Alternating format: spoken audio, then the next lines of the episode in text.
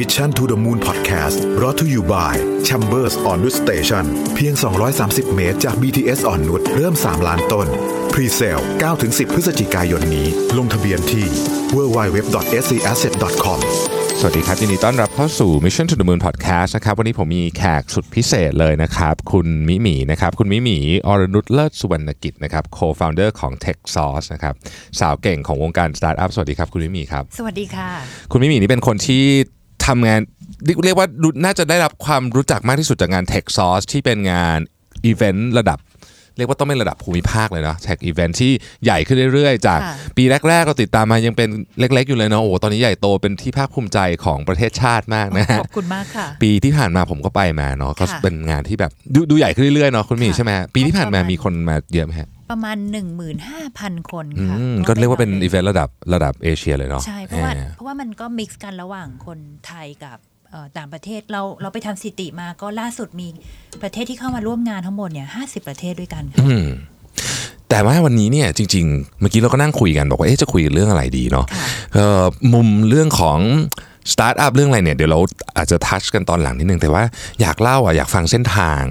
ของคุณมิหมีได้ที่แบบค่ะตะลุยขึ้นมาจนถึงวันเนี้ยเอาตั้งแต่เริ่มต้นผมเชื่อว่าหลายคนอาจจะยังไม่รู้นะเพิ่งมาเห็นกันตอนหลังๆเนี่ยค่ะแต่ว่าเชื่อว่าตอนแรกเนี่ยคงไม่ง่ายแน่ ค่ะ เป็นยังไงบ้างครับ เริ่มต้นมาอย่างไงตอนแรกโอ้ก็ย้อนย้อนกลับไปแล้วกันนะคะ จริงๆจริงๆตัวเองเนี่ยเรียนเรียนสายวิศวะมาอืมนะคะ ก็จบวิศวะไฟฟ้ามา แล้วก็ไปทำงานอยู่นานและประมาณผู้ให้บริการโทรศัพท์มือถือค่ะสองค่ายสีอืมสีฟ้าหนึ่งกับ ตอนนั้นเป็นสีส้มนะอ่าคะครับสีส้มก่อนจะเปลี่ยนออกมาเป็นสีแดงนะอ่าคะก็ทำทำทำไปประมาณ 12 ปี ไม่ได้ทำสาย engineer ตรงอืมๆเป็นทีมเป็นคนที่เหมือนกับเป็น business development ที่อืมดู project ที่เขาเอาไอ engineer เข้าไปทำเพราะว่าเขาเห็นว่าเอ้ยคนที่จบทาง engineer เนี่ยน่าจะช่วยเรื่องของ logical รู้เรื่องของเออเขาเรียกอะไรทักษะในการในการเข้าใจพวกเทคโนโลยีใหม่ ๆ ได้ได้รวดเร็วกว่าก็เลย ก็เลยเลือกเอาเอนจิเนียร์เข้ามาทำงานสายบีดีที่อยู่ในผู้ให้บริการโทรศัพท์มือถือแต่ว่าค่ะ ช่วงช่วงนั้นยุคบุกเบิกเลยเนาะใช่ไหมฮะใช่ตอนนั้นมันยังไม่เพิ่งสองเขาเรียก 2.5G อะ 2.5G อะไรเออมี GPRS อะไรอย่างเงี้ยชื่อก็จะแบบเป็นเทคโนโลยีสมัยนู้นอืมนะคะทีนี้ทำทำไปสักพักหนึ่งเราเราเอิ่มโชคดีด้วยค่ะ คือเผอิญเป็นช่วงที่กำลัง Twitter กำลังเข้ามาในเมืองไทยอืมแล้วก็ใหม่ ๆ แบบช่วงใหม่ ๆ เลยอะประมาณปีสองจำจำปีเป๊ะๆไม่ได้เนาะแต่ว่าแล้วก็บล็อกกำลัง ช่วงนั้นเนี่ยเรื่องบล็อกกำลังแบบได้รับความสนใจหลาย ๆ คนก็เริ่มแบบอยากจะเขียนบล็อกอืมแล้วเรารู้สึกว่า เอ๊ะจริง ๆ เราเราชอบการเขียนอะจริง ๆ ไม่ชอบพูดเยอะอืมชอบชอบเขียนมากกว่า แล้วก็เรารู้สึกว่าถ้าเราอยากจะถ่ายทอดเรื่องราวทางด้านเทคโนโลยีให้กับคนอ่านได้เนี่ย มันก็ต้องใช้บล็อกเป็นหนึ่งในพื้นที่เครื่องมือหนึ่งใช่ไหมคะ ทีนี้พอเราพอเราเห็นความเรามีความสนใจเรื่องการเขียน แล้วก็เรื่องของเทคโนโลยีเนี่ยมันก็เลยประกอบกันทำให้รู้สึกว่า เออ มันเป็นงานอดีเลกที่เรารู้สึกว่าเรารักแล้วเราก็สนุกกับมันในขณะที่ทำงานประจำอยู่อืมอย่างทีนี้พอทำไปสักพักหนึ่งก็รู้สึกว่าเฮ้ยจริง ๆบล็อกมันสามารถที่จะเติบโตขึ้นมาเป็นเอ่อธุรกิจมีเดียได้ แล้วก็เห็นโอกาสแล้วก็โชคดีด้วยที่เอ่อเจอเพื่อนๆที่อยู่ในในในวงการตรงเนี้ยผ่านทางทวิตเตอร์ตอนนั้นต้องบอกว่าก่อนมาทำ Techsauce เนี่ยจะมีอีกเว็บหนึ่งที่ชื่อว่า thumbsup ค่ะอืมอืมก็จะมีคุณใช่ใช่ป้องจำได้จักรพงศ์ครับเอ่อคุณเอิ่ม คุณคุณแบงค์คุณตุ้ย คุณพิงค์คุณชิวอะไรพวกนี้ดังนั้นพอออกมาทำแล้วตอนนั้นบล็อกเนี่ยจะเป็นในเรื่อง digital marketing ซะเยอะอืมก็นั่งก็แบบเอิ่มรวมกันแล้วก็เขียน content ขึ้นมาทำทำไปสักพักหนึ่งแล้วว่าส่วนตัวค่ะ ก็เริ่มรู้เริ่มรู้ตัวเองว่าจริง ๆ เราเราไม่ได้ in เรื่อง marketing มาก แต่ว่ากลับกลายเป็นไป in เรื่องของการเอาเทคโนโลยีมาใช้เพื่อทางธุรกิจอืม ซึ่งมันก็เป็นหนึ่งในรูปแบบหนึ่งของที่เราเห็นเรื่องของสตาร์ทอัพนี่แหละ พอเราเห็นว่า เอ้ย พอมันมี new idea ใหม่ๆ พวกสตาร์ทอัพต่างประเทศเนี่ย เอาเทคโนโลยีมาใช้ยังไง เราเห็นเรารู้สึกว่า เฮ้ย มันน่าสนใจ ก็เลยก็เลยใน thumbsup ตอนนั้นก็เลยมี section หนึ่งที่ชื่อ Tech Startup ขึ้นมาค่ะอืมว่าจะเอาเทคโนโลยีมาช่วยทำให้เกิดเป็นเอ่อบริการใหม่ๆ แก้ปัญหาให้กับสังคมยังไงทำไปสักพักก็เอ่อมันทำให้เราเริ่มรู้สึกว่า จริง ๆ แล้วเนี่ยผู้อ่านทางสายทางด้าน marketing กับสตาร์ทอัพเนี่ยจริงๆมันคนละกลุ่มกันอืมเราเลยตัดสินใจว่าอะก็แยกบล็อกดีกว่า ออกมาเป็นคนละบล็อกกันเพื่อให้มันชัดเจนในเชิงของผู้อ่านเพราะเราก็เช็ค feedback แล้วว่ามันคนละกลุ่มกันนะคะก็โชคดีอย่างที่ว่าพอมาทำเอ่อเราก็ spin off เว็บใหม่ที่ชื่อว่า Techsauce ซึ่งก็มี partner ก็คือคุณเอมคุณชาว ก็มีเอ่อคุณตุ้ยด้วยนะคะอืมก็ form form เป็นเว็บใหม่ ทีเนี้ยเราก็เห็นว่า Tech Startup เนี่ยจริง ๆ มันประเทศไทยเราปีนั้นประมาณ 2012 ค่ะ เป็นเรื่องที่ใหม่มากอืมมันไม่มีองค์ความรู้ที่ไหนที่ให้ความรู้เรื่องเรื่องนี้จริงจังอืมทีนี้การจะสร้างให้ community มันแข็งแรงอะมันต้องเกิดเป็นอีเวนต์คือมันต้องทำให้จริง ๆ ไม่ได้เงินยังไม่มีเงินเลยนะตอนนั้นอะอืมอืมก็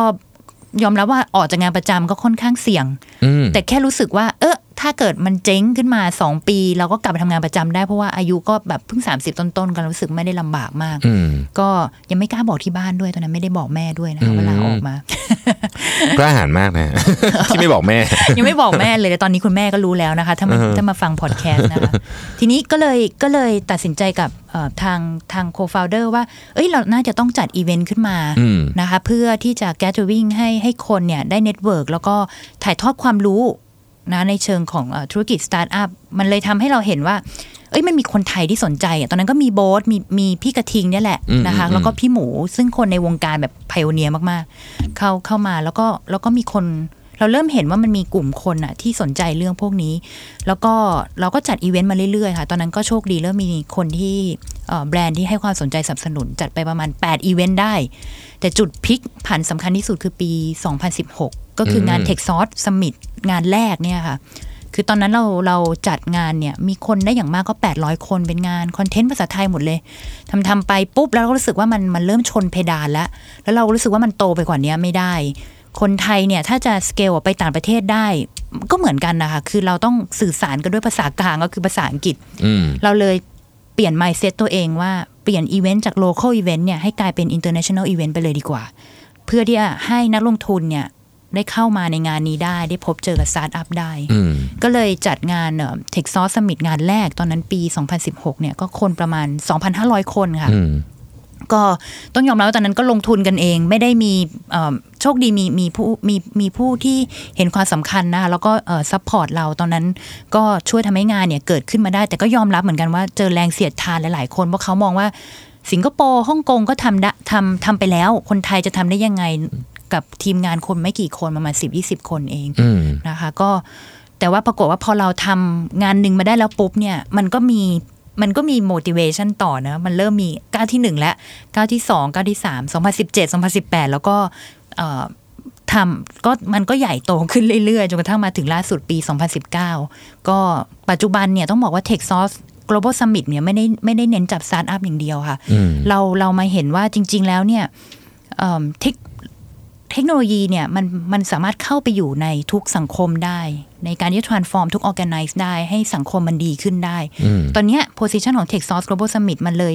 ทิศทางมันเลยเป็น position ว่า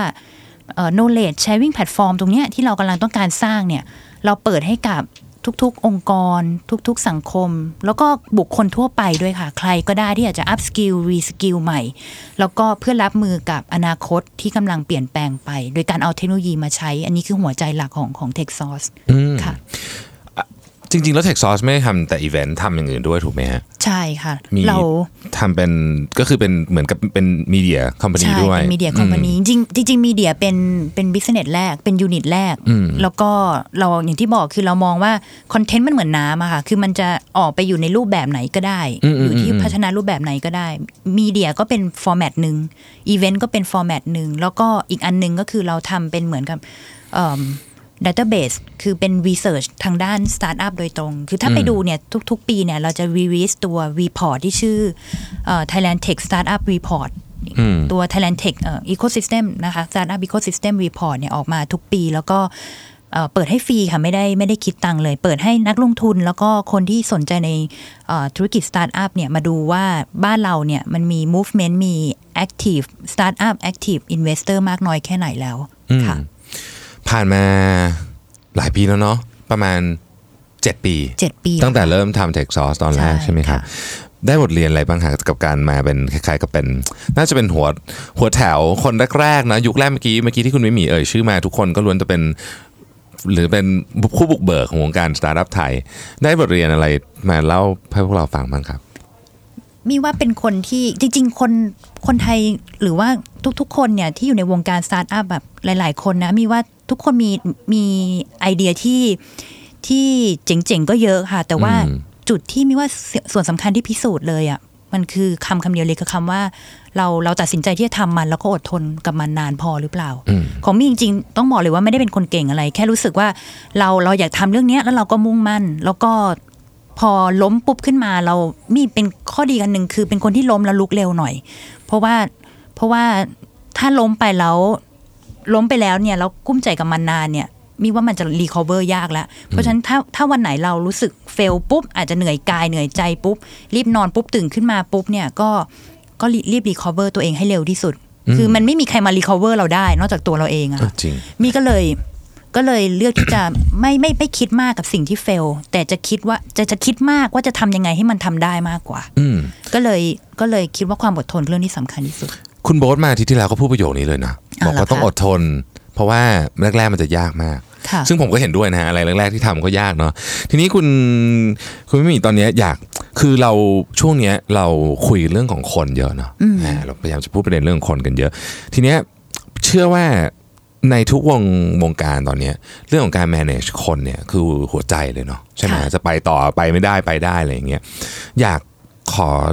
ไอเดียหน่อยฮะว่าที่ผ่านมาคุณหมีเห็นการ manage คนในไม่ว่าจะเป็นบริษัทเทคโนโลยีหรืออะไรก็แล้วแต่ที่ผ่านมาเนี่ยหรือแม้แต่กระทั่งการ manage คนผ่านอีเวนท์ที่ทำเนี่ยมีบทเรียนอะไรที่น่าสนใจบ้างครับหมีว่าอันแรกที่สำคัญที่สุดคือการการที่เราจะจะ gathering คนที่จะจัดการบริหารคนได้เนี่ย key สำคัญที่สุดคือมันต้องชัดเจนเรื่องของเป้าหมายค่ะอืมคือคนที่เป็นหัวเรือต้องชัดเจนว่าสิ่งที่เรากำลังทำอยู่อะคืออะไร คือแน่นอนยอมรับว่าเรื่องของ incentive อะถ้าเป็นองค์กรแล้วกันนะคะ incentive ในเชิงของเรื่องเงินเรื่องอะไรมันก็มีผลแหละเนาะอืมเพราะมันก็เป็นสิ่งที่ทุกคนมันต้องแบบต้องกินต้องใช้อะอืมแต่ว่าคนรุ่นใหม่ยุคเนี้ยมีว่า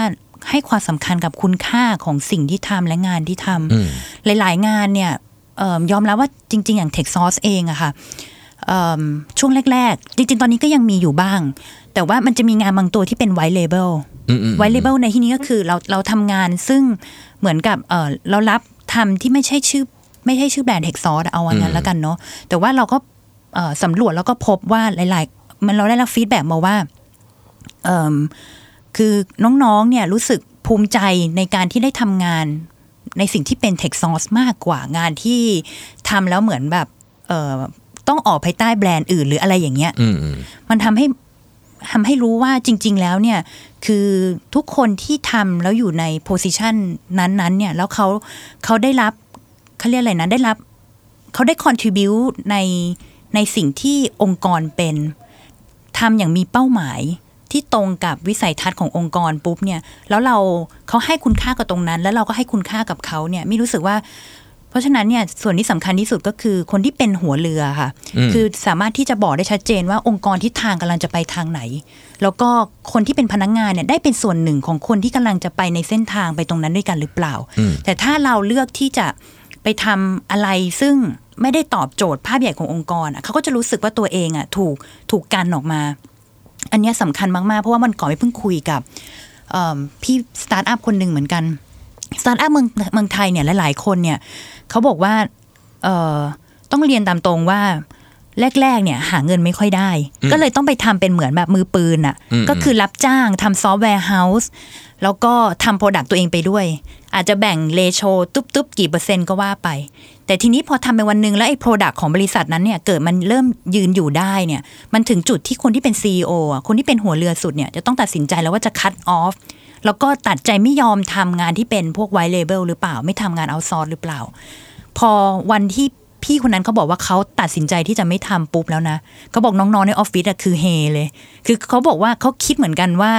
คือเขารู้สึกภูมิใจกับการที่ได้ทำงานที่เป็น เป็นงานที่เป็นเป้าหมายเป็นส่วนหนึ่งของของบริษัทอะค่ะมากกว่าการที่ไปทำในสิ่งที่เขารู้สึกว่าอธิบายคนอื่นไม่ได้ว่าความภาคภูมิใจตรงนั้นนะคืออะไร แล้ว Tech Source นี่ก็เป็นเหมือนกันคือพอ พอน้องๆเนี่ยได้ทำงานที่เป็นงานใหญ่งานที่เราสร้าง Impact ให้กับสังคม เพราะว่าตัวมิ่งจริงๆก็ชัดเจนว่างานเนี้ยเอ่อ Tech Source เองก็เป็นหนึ่งในธุรกิจที่มันอาจจะไม่ใช่ non profit แต่เป็นธุรกิจที่ต้องการที่จะมอบความรู้ให้กับคนเป็นหลักเพ ราะฉะนั้นมันก็เป็นเหมือนกึ่งกึ่งธุรกิจที่ทำเพื่อเพื่อสังคมโดยเฉพาะนะคะ พอทุกคนเนี่ยเข้ามาเป็นส่วนหนึ่ง ไม่ว่าจะเป็นการถ่ายทอดในรูปแบบของคอนเทนต์ผ่านมีเดีย ผ่านทางเอ่อ Tech Source Global Summit ก็แล้วแต่เนี่ยพอเขาได้เป็นส่วนหนึ่งในนั้น ในภาพใหญ่ตรงนั้นเนี่ยแล้วเห็นไปในทิศทางเดียวกันเนี่ยมีว่าตรงเนี้ยมันคือมันคือสิ่งที่หัวใจหลักในการที่จะดึงให้ทุกคนเนี่ยเข้ามาแล้วก็เห็นภาพเดียวที่ตรงกัน แล้วก็ขับเคลื่อนองค์กรไปด้วยกันได้ค่ะโอ้โห เป็นประเด็นที่ที่ ผมว่าหลายคนเนี่ยก็รู้อยู่แล้วนะ แต่ค่ะลืมทำบางที อาจจะหลายบริษัทชอบประชุมกันแต่พวกเฮดเทแล้วก็คุยกันรู้เรื่องแค่นั้น แล้วก็ไม่ได้บอกทีมงานทั้งหมดว่าจริงๆ เรากำลังจะไปที่ไหนถูกไหมค่ะซึ่งมันเป็นของที่เบสิกมาก เราต้องรู้ว่าเราไปไหนไปทำไมด้วยถูกไหมใช่ค่ะอืมแล้วจริง ๆ ตัวเองก็เป็นพนักงานประจำมาก่อนอืมสิบกว่าปี แล้วเราก็จริง ๆ ความตลกก็คือ เราก็เห็นแล้วว่าอะไรที่ที่ควรทำไม่ควรทำแล้วช่วงประมาณเออ ห้าสี่ห้าปีแรกอะ่ะก็เป็นลูกทุ่งมาก เราก็ไม่รู้เรื่องนี้ เราก็ไม่ได้คุยสื่อสารเรื่องพวกนี้ให้ชัดเจนกับน้องๆอะ่ะเพิ่งมารู้ตัวเอาเมื่อไม่นานมานี้เอง จริงๆ อ่านหนังสือคุณลวิทย์ด้วยขอบคุณครับนะคะ แล้วก็แล้วก็ฟังพอดแคสต์หลายอย่างดู YouTube หลายอันแล้วทำให้เรารู้สึกว่า เฮ้ยจริง ๆ มันเรื่องบางเรื่องมันมันเหมือน อยู่ที่ปลายจมูกอะคืออมมันอยู่ใกล้ตัวเรามากเลย แต่เรามองไม่ออกว่าจริง ๆ แล้วเนี่ยน้องๆเนี่ยเขาต้องการอะไร แล้วเราเริ่มที่จะสร้าง culture แล้วปัจจุบันเนี่ยเออมีไม่ได้บอก culture ในองค์กร ปัจจุบันเนี้ยเออเขาเรียกว่าเป็นเป็นเดอะเบสแล้วกันนะคะ แต่ว่าเป็นที่ที่มีค่อนข้างมั่นใจแล้วก็เชื่อใจว่าทุกวันเนี้ยน้องๆที่อยู่ในในออฟฟิศเนี่ยคือทุกคนรักในงานที่ทำอืมแล้วก็เป็นช่วงเวลาที่ดีที่สุดเอ่อช่วงเวลาหนึ่งตั้งแต่ทำ Tech Source มาค่ะ ตอนนี้ปัญหาที่เจอในการ manage คนที่องค์กร เอาเรื่องที่คุณมิมีเจอเองเลยก็ได้อะไรที่รู้สึกว่าเป็นปัญหาที่ที่หนักใจที่สุดทักสองสามเรื่องมีไหมครับมีว่า recruit talent นะอืมอืมอืมหาคนทำงานที่ เพราะว่าเราก็ไม่ได้องค์กรใหญ่ที่แบบว่าจะเขาเรียกว่าให้ incentive ได้เยอะค่ะ สิ่งที่ให้ได้คือให้ใจ ซึ่งให้ใจเนี่ยก็ เราก็เชิญเราก็แน่นอนเราก็จะมีแบบบางคนที่เราอยากจะสัมอยากจะได้เขามา แต่เราอืมไม่สามารถที่จะดึงเขามาได้ในช่วงเวลานี้ แล้วพอถึงเวลาปุ๊บตอนถึงเวลาที่เราเริ่มพร้อมจะอยากจะได้ละพอเขาบอกปรากฏเขาไปได้งานอื่นแล้วเราก็แหมเสียดายจังอะไรเงี้ยค่ะ ก็ก็จะเจอเรื่องปัญหา talent ซึ่งเราเราก็ยังยังเอิ่มดึงดูด talent เข้ามาในทีมที่เราอยากจะได้เนี่ยยังไม่ไม่ไม่เอิ่ม ยังไม่ดีพอ แล้วการ retain คนล่ะฮะมีประเด็นเรื่องนี้ไหมครับการการ retain คนไม่ว่าเอ่อจุดหนึ่งที่สำคัญที่สุดก็คือ แน่นอนมิว่าทุกคนมันเป็นไปได้อยู่แล้วค่ะเอิ่มน้องๆ รุ่นใหม่ที่เข้ามาสักพักจะไปเรียนต่อหรือต้องเปลี่ยนงานมันเป็นเรื่องปกติเอ่อมีสำหรับมีนะ การให้คุณค่าของคนที่มาทำงานด้วย คงไม่ได้เน้นว่าจะต้องแบบอยู่นานแบบอยู่กันไปเรื่อยๆ แบบเจ็ดแปดปีสิบปีอยู่แล้วล่ะ เพราะว่า ทุกคนเนี่ยก็มีเส้นทางชีวิตที่ไม่เหมือนกันอืมแต่มีจะให้คุณค่าสำคัญว่าตอนช่วงเวลาที่เขาอยู่กับเราอะเขามีความสุขมากที่สุดหรือเปล่าอืมเขาอยู่กับเราในช่วงเวลานั้นแล้วเนี่ยคือตัวเราก็เอ่อเขาเรียกว่าตัวเราเนี่ยก็ช่วยพัฒนาเขาและในขณะเดียวกันตัวเขาเองเนี่ยก็ได้ประโยชน์ในเชิงของพัฒนาทักษะตัวเอง เพื่อที่จะไปต่อยอดในอนาคตด้วยหรือเปล่า อืมพอออกกันไปเสร็จปุ๊บก็เราก็แฮปปี้กันทั้งสองคนนะคะมิว่ามิว่าอันนี้คือเรื่องที่สำคัญ แล้วก็เปิดโอกาสให้น้องๆเนี่ยได้ได้มีพื้นที่ที่จะทดสอบได้ทำอะไรเองใหม่ๆเอ่อให้โอกาสในการล้มได้ โดยที่ล้มตรงนั้นก็เป็นสิ่งที่เราสามารถยอมรับได้ เพราะว่าถ้าเขาไม่ได้ลองฝึกลองทำอะไรเลย ไม่รู้ว่าการเฟลมันเป็นยังไงอะมิว่ามันก็จะไม่เติบโตขึ้นค่ะเพราะฉะนั้นค่อนข้างจะให้ให้พื้นที่เขาในการที่จะลองทำอะไรใหม่ ๆ ตลอด ทุกวันนี้ตื่นเช้าขึ้นมาเข้าออฟฟิศเนี่ย คุณไม่มีทำอะไรเป็นอย่างแรกฮะเข้าออฟฟิศเหรอคะอืมโอ้จริงๆไม่อยากจะบอกว่าตัวเองบริหารเวลายังไม่ค่อยดีเนาะเออไม่อืมแต่จริง ๆ ก็ฟังทิปของของคุณลวิทย์เนี่ยแหละ แต่อันแรกเลยที่ทำปุ๊บจะคือเดินเข้าไปปุ๊บ อันที่หนึ่งเลยคือ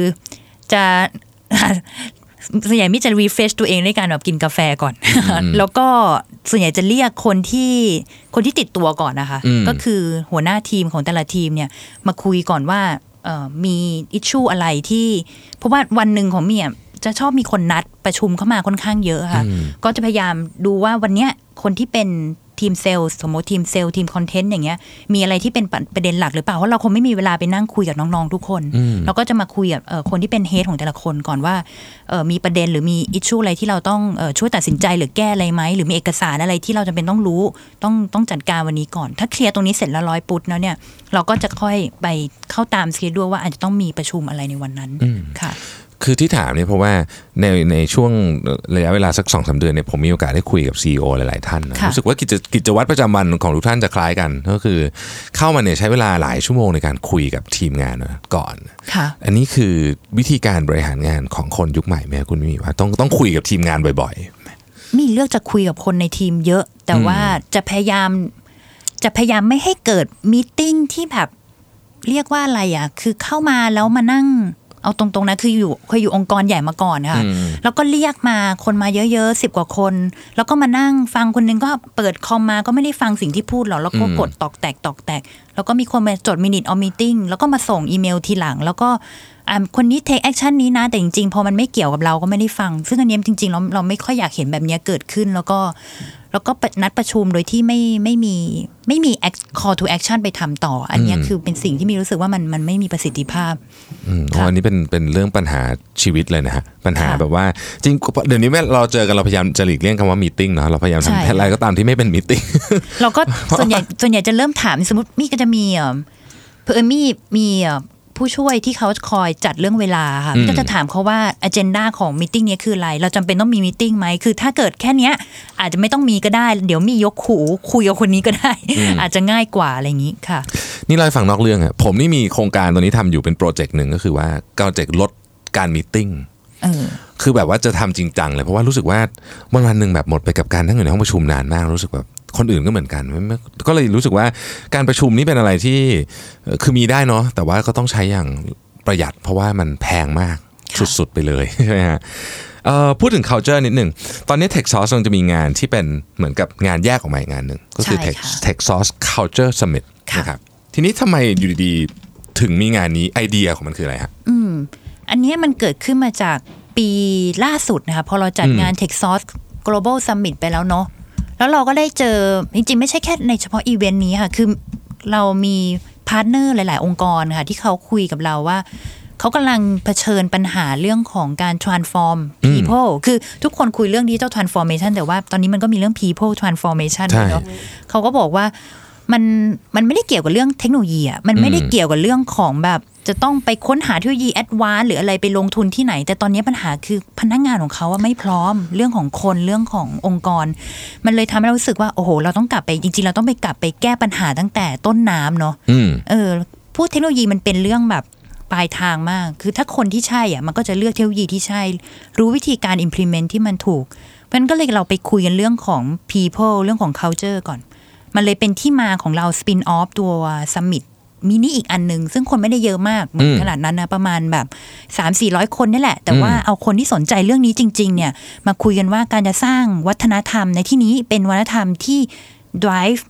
ให้เกิดนวัตกรรมได้เนี่ย มันจะต้องทำยังไง อันนี้ก็เป็นเป็นเนื้อหาหลักที่เราแยกออกมาเพื่อทำอีเวนต์นี้โดยตรงค่ะอันนี้ก็เป็นเรื่องที่น่าสนใจมากเพราะว่าผมเคยอ่านรีเสิร์ชฉบับหนึ่งของ m c k เคนซี่เขาบอกว่า ค่ะคนที่ทำดิจิทัลทรานส์ o r m a t i o n ที่ที่เป็นปัญหาใหญ่มันมันมันจำจำมันมีทั้งหมด 11 ข้อ แต่จำไว้ว่าใน 11 ข้อเนี่ยเจ็ดข้อเป็นเรื่องคนอีก4อีก 4 ข้อจะเป็นเรื่องแบบเทคโนโลยี หรือเงินไม่พออะไรว่ากันไปแต่ว่า 7 ข้อเนี่ยเป็นเรื่องคนล้วนๆบางบางบริษัทเงินเยอะแยะเลยแต่ทำไม่สำเร็จก็มีใช่ไหมฮะซึ่งซึ่งเอ่อใน culture summit เนี่ยเราจะพูดเน้นไปที่เรื่องของการ transform คนเข้าไปสู่ยุคใหม่ถูกไหมฮะใช่ค่ะแล้วก็อีกอันหนึ่งที่สำคัญก็คือ คือไม่มองเป็นเหมือนเจอร์นี่ของของคนคนหนึ่งนะถ้าองค์องค์กรองค์กรหนึ่งคือเราจะรับคนที่จะเข้ามาทำงานได้จะรับทาเลนต์เข้ามาค่ะเราจะดึงดูดยังไง เราต้องสร้างวัฒนธรรมองค์กรยังไง เพื่อดึงดูดคนพวกนี้เข้ามา แล้วมันในช่วงระหว่างที่เนอร์เจอร์เขาอะคือดูแลพวกเขาอยู่เนี่ย มันก็จะเจอปัญหาตั้งแต่แบบกลุ่มเอ่อที่เป็น เป็นเด็กรุ่นใหม่บางคนที่เปลี่ยนงานบ่อยๆ เราจะอืมจะคีปพวกเขาไว้ได้ยังไง แล้วก็ culture ในรูปแบบที่มันเกิดขึ้นอย่างเช่นแบบเกิดท็อกซิกปุ๊บ เราจะ handle ทำไงดียังไงดีอืมในช่วงที่ในขณะที่เราก็ต้องเอ่อค้นหาเรื่องของนวัตกรรมใหม่ ๆ ด้วย แล้วถ้าในทีมเนี่ยมันมีมันมี issue พวกนี้ขึ้นมาจะ handle ยังไงแล้วแต่ว่าจุดที่สำคัญอีกอันหนึ่งก็คือในในงานเนี้ยเราเรามองว่าหนึ่งในปัญหาหนึ่งของงานจัด conference เลยนะคะ คือเราอาจจะแค่สัมมนา เราอาจจะมีเวิร์กช็อป hands-on แต่ว่าพอเสร็จแล้วปุ๊บกลับไปทำงานที่ออฟฟิศก็ลืมกันอีกอืมนั้นเลยมิเลยเลือกเอา partner ก็คือคุณมิเชลดูวลเนี่ย ที่เป็น partner เรามาตั้งหลายปีแล้วที่ถัดที่มางาน t e c h s o u r c e Global Summit เนี่ย มาช่วยเอาไอตัวเทสก็คือ Fingerprint for Success อะนะคะอืมเขาเรียก F4S เนี่ย เป็นเครื่องมือที่ไม่เหมือนกับ personal testing ปกติ ไม่ใช่ personal attitude testing ปกติอืมนะคะเพราะว่าเราเขาบอกว่าเอ่อ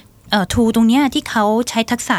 เอ่อจากประสบการณ์ในการทำรีเสิร์ชตลอด 20 ปีเนี่ยเขาค้นพบว่าคนคนละคนเราคนหนึงเนี่ย มันไม่ควรถูก define กรอบว่าเป็น type ไหนอืมคือผลของ result เนี่ย มันไม่ควรบอกว่าคนคนนี้เป็นคน type ไหนอืมแต่ควรจะบอกว่าด้วยการทำผลเทสเนี้ย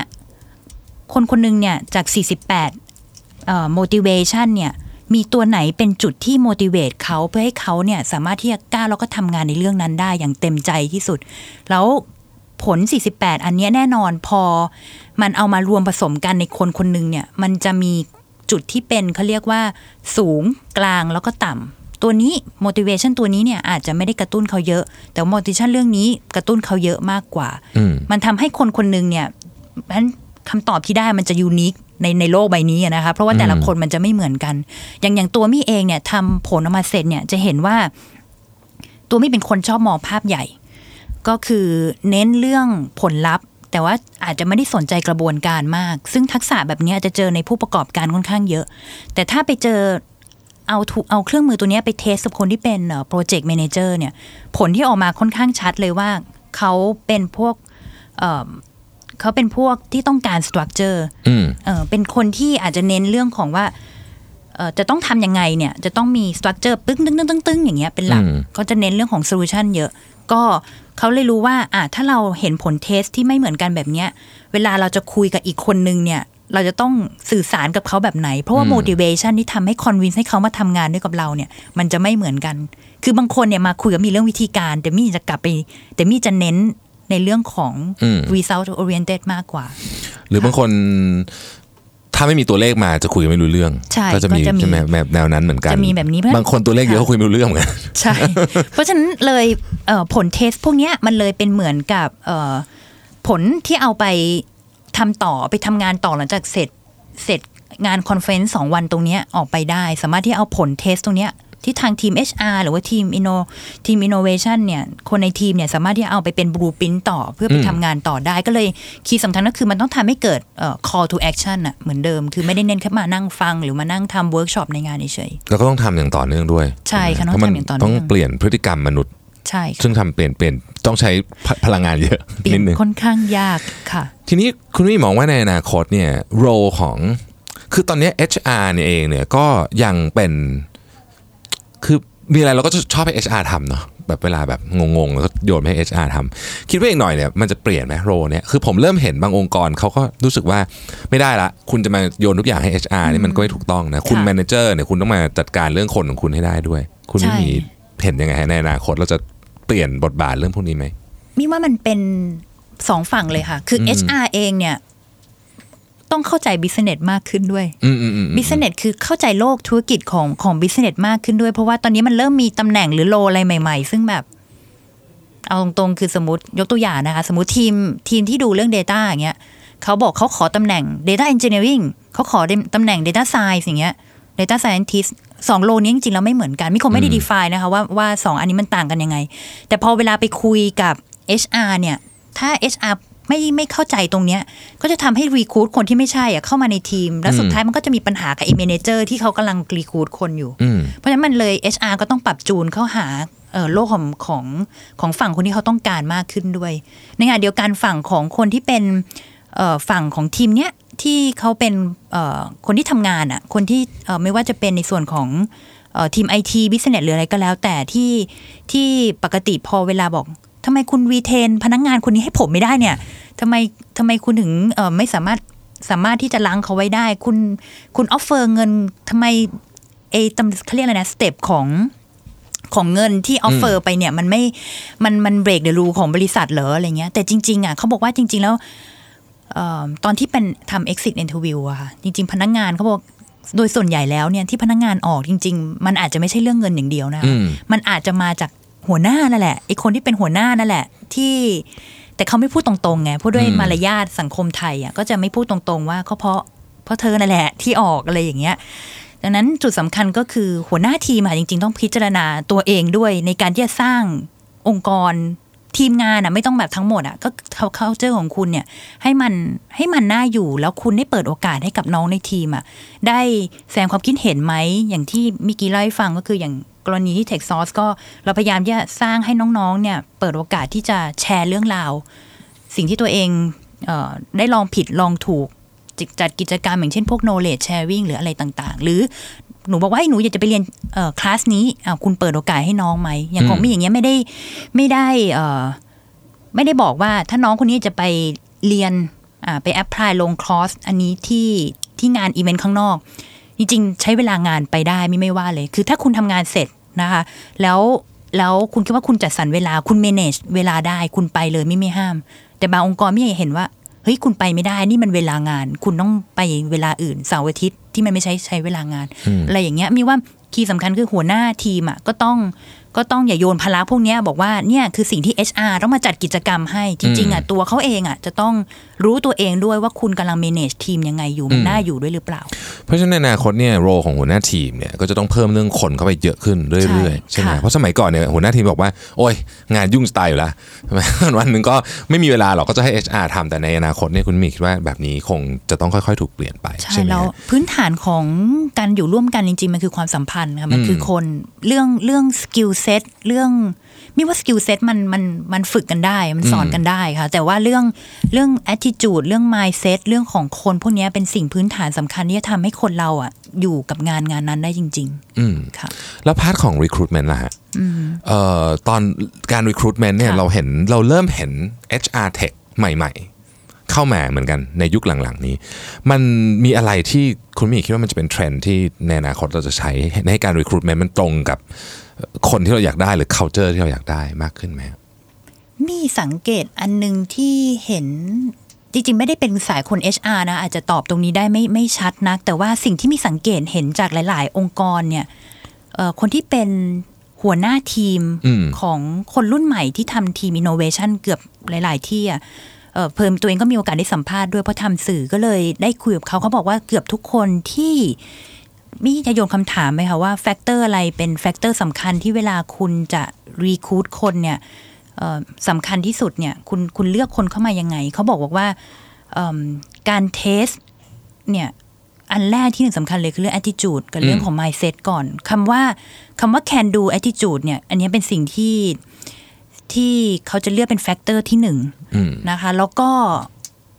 หลาย ๆ ครั้ง คนที่เป็น manager นะคะ ทีมนั้นเนี่ย อาจจะไม่ได้ดูผล test ที่มาจาก HR เสมอไปแล้วอืมคือเราอาจจะเห็นคำถามของ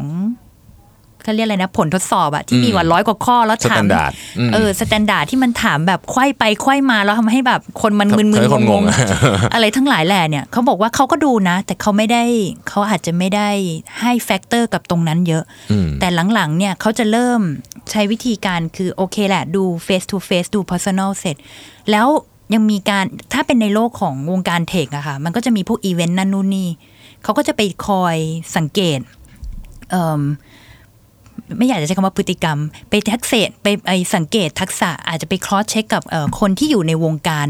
นะคะว่าคนคนถ้าเป็นตำแหน่งที่สูงหน่อยนะคะเอ่อในคนในวงการเนี่ยเขาเขามองกันไว้ยังไง แล้วก็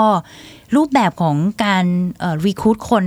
จะมีกระบวนการแบบใหม่นะคะที่เพิ่มเข้ามาในยุคนี้อันหนึ่งก็คือการจัด hackathonอืมนะคะการจัด hackathon เนี่ยเป็นการโอเค นอกจากพิสูจน์เรื่องของทักษะในการทำงานเป็นทีมแล้ว ยังพิสูจน์ทักษะในเรื่องของ skill set ว่าถ้าคนนี้เป็นดีไซเนอร์คนนี้เป็น UX ดีไซเนอร์ใช่ไหมคนนี้เป็นสาย engineer คนนี้เป็นเอ่อ BD เนี่ยเขียนรีซูเม่มาเก่งซูเปอร์เป็นซูเปอร์แมน superwoman มาแค่ไหนก็แล้วแต่สุดท้ายมาดูที่ hackathon ลองมาดูจริง ๆ ถ้าคุณเป็น mentor นะคะลองเข้าไปสังเกตดูสมมติเป็น mentor ที่ที่มาจากองค์กรองค์กรหนึ่งแล้วกำลังจะ recruit คน เราสามารถเห็น วีซ t ที่ได้อืมจากกิจกรรมที่จัดขึ้นตรงนั้นได้เลย แล้วก็บางคนหลาย ๆ คนก็ใช้ hackathon นี่แหละเป็นหนึ่งในกระบวนการที่เข้าไป scout เอา talent ใหม่ ๆ เข้ามา ก็อืมเราก็เริ่มเห็นเอ่อแบบนี้มากขึ้นในไทยแต่ว่าเอิ่มแต่ไม่จำเป็นจะต้องมา recruit ด้วย way นี้ตลอดเสมอไปนะคะ แต่เป็น way หนึ่งที่มี่กำลังเริ่มเห็นเทรนด์ที่เกิดขึ้นในโลกของฝั่งเอ่อเทคโนโลยีค่ะ อืมครับอ๋อ น่าสนใจมาก ๆ เลยนะครับ ก็ผมทวนอีกนิดนึงนะฮะ งานอ่า Texas Culture Summit เนี่ย จัดวันที่ 25-26 พฤศจิกายนนี้ค่ะนะครับ ที่ S31 ค่ะสุขุมวิท S อ่าสุขุมวิท 31 นะครับค่ะเอิ่มทีนี้คุณมิมีอยากเราโอ้โหวันนี้เราคุยกันเพลินมากเลยนะเนี่ยนานยาวนานมากทุกครั้งที่มีแขกจะยาวนานมาก คุณมิมีมีอะไรอยากฝากถึงท่านผู้ฟังหรือว่าวงการสตาร์ทอัพไทยที่น่าจะมีคนฟังอยู่พอสมควรไหมครับ ค่ะอื มมีว่าเมืองไทยเนี่ยหลาย ๆ คนเวลาพูดถึงวงการสตาร์ทอัพเนี่ยพี่ๆผู้ใหญ่หลายคนเองหรือว่า หรือว่านักลงทุนหลาย ๆ คนเนี่ยชอบชอบหันกลับมามองว่าทำไมบ้านเราไม่มียูนิคอร์นสักทีเนาะอืมไอ้เป็นที่บอกคำถามว่าที่มีคนถามเยอะมาก ใช่แล้วก็หนึ่งหมื่นเขาเรียกอะไรไอ้หนึ่งพันเขาเรียกอะไรนะ valuation นะคะคำว่ายูนิคอร์นก็คือไอ้หนึ่งพันล้านเหรียญ US ดอลลาร์เนี่ย ทำไมอินโดมีไทยทำไมไทยยังไม่มีเวียดนามก็มีแล้ว สิงคโปร์ก็มีแล้ว จริงๆไม่ไม่ไม่อยากจะให้โอเคแหละการมียูนิคอร์นมันมันก็ดีมันเป็น role model เพื่อสร้างให้เกิดเอ่อเอ่อแรงบันดาลใจให้กับคนรุ่นใหม่ แต่ว่าจริงๆมีว่าจุดที่สำคัญที่สุดคือการสร้างธุรกิจ ซึ่งสามารถช่วยแก้ปัญหาให้กับสังคมได้จริง ๆ แล้วก็สร้างธุรกิจที่มันมันยั่งยืนได้จริง ๆ นะคะมายส o ตนของยูนิคอร์มันก็คือเป็นยูนิคอร์นแล้วก็อาจจะล้มหายก็ได้แล้วก็เห็นข่าวเอ่อ ดราม่าเยอะแยะที่ที่สหรัฐใช่ไหมคะเพราะฉะนั้นจริง ๆ อยากจะกระตุ้นให้ให้สังคมอะให้คุณค่ากับคนที่ทำธุรกิจที่ที่สามารถช่วยแก้ปัญหาสังคม แล้วก็เอ่อ ทำธุรกิจได้อย่างยั่งยืนอันนี้คือสิ่งที่อยากจะฝากไว้กับเอ่อโลกของธุรกิจสตาร์ทอัพค่ะ เพราะเรายังมีปัญหาที่ต้องแก้อีกเยอะมากเลย เพียบเลยค่ะ โอเค ก็วันนี้นะครับ ขอบคุณคุณมิมีมากเลยนะครับ ที่มาให้ความรู้กับเราในวันนี้นะครับ แล้วผมขอทวนอีกครั้งหนึ่งนะครับสำหรับงาน Texas Culture Summit ผมไปด้วยนะครับ ผมไปพูดด้วยขอบคุณค่ะนะครับ ก็วันที่ 25-26 พฤศจิกายนนะครับโรงแรม S31 สุขุมวิท31นะครับมีสปีกเกอร์มากมายที่น่าสนใจนะครับอย่างเช่นอืมคุณโจธนานะครับอืมพี่ทิว่าขายดีนะครับแล้วก็มีสปีกเกอร์ต่างชาติหลายท่านมาก ๆ Google ก็มานะครับ Workplace by Facebook ของโปรดใช่ผมมากเลยก็มานะครับ และคุณบีก็มานะครับค่ะคุณบี president ของ BEC World นะครับ ซึ่งน่าจะเล่าเรื่องนี้ได้สนุกมากเลยแหละ เพราะว่ากำลังเป็นกำลังมีเรื่องที่ ที่หลายคนสงสัยว่าเอ๊ะเขาจะ manage ทีมที่เป็น Family Business มานานๆได้ยังไง เดี๋ยวเราไปลองฟังคุณบีกันในงานนี้นะครับ ก็สำหรับวันนี้ขอบคุณคุณมิมีมากเลยนะครับ ที่แวะมาที่ Mission to the Moon นะครับ ขอบคุณเช่นกันค่ะ ขอบคุณครับ สวัสดีครับ Mission to the Moon Podcast Presented by SC Asset